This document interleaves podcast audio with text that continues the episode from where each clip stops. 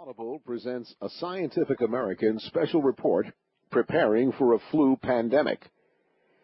Scientists and public health officials are warning that a strain of bird flu known as H5N1 has the potential to cause a worldwide pandemic. In the worst case scenario, an outbreak could kill millions upon millions of people.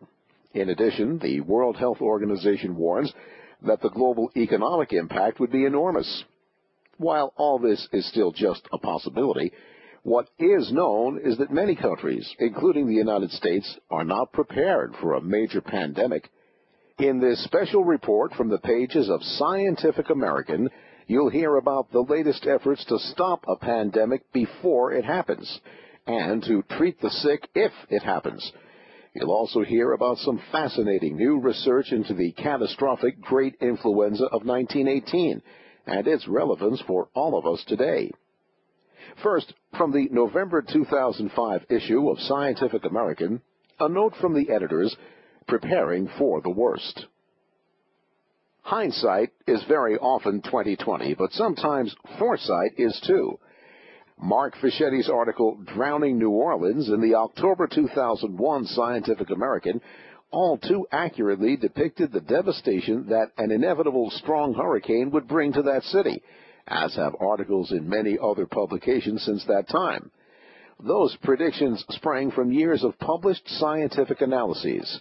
Any official who claims to have been surprised by the tragic events that unfolded in New Orleans after Katrina simply wasn't paying attention.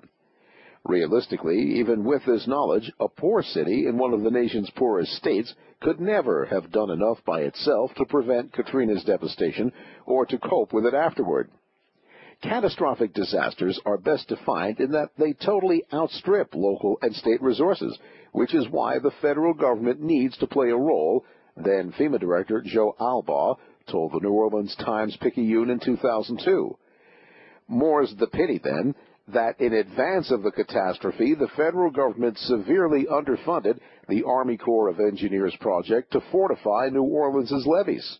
Rebuilding the city is sure to be considerably more expensive. If federal priority setters do not develop a healthier respect for the scale of damage that nature can and often will inflict, we will continue to be unprepared for another crisis now looming. Preparing for a pandemic our special report explains why scientists around the world are sounding an alarm and how governments and health authorities have begun belatedly to address the threat.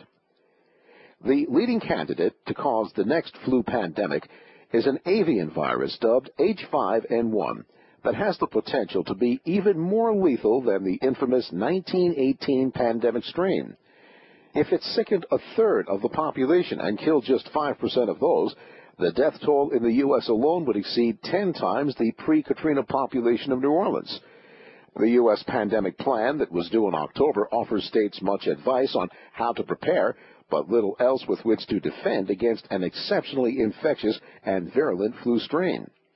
Vaccines would take months to manufacture using archaic technology, and antiviral drugs that work against H5N1 would be in short supply. Both problems are fundamentally caused by a feeble market for these products in non-pandemic years.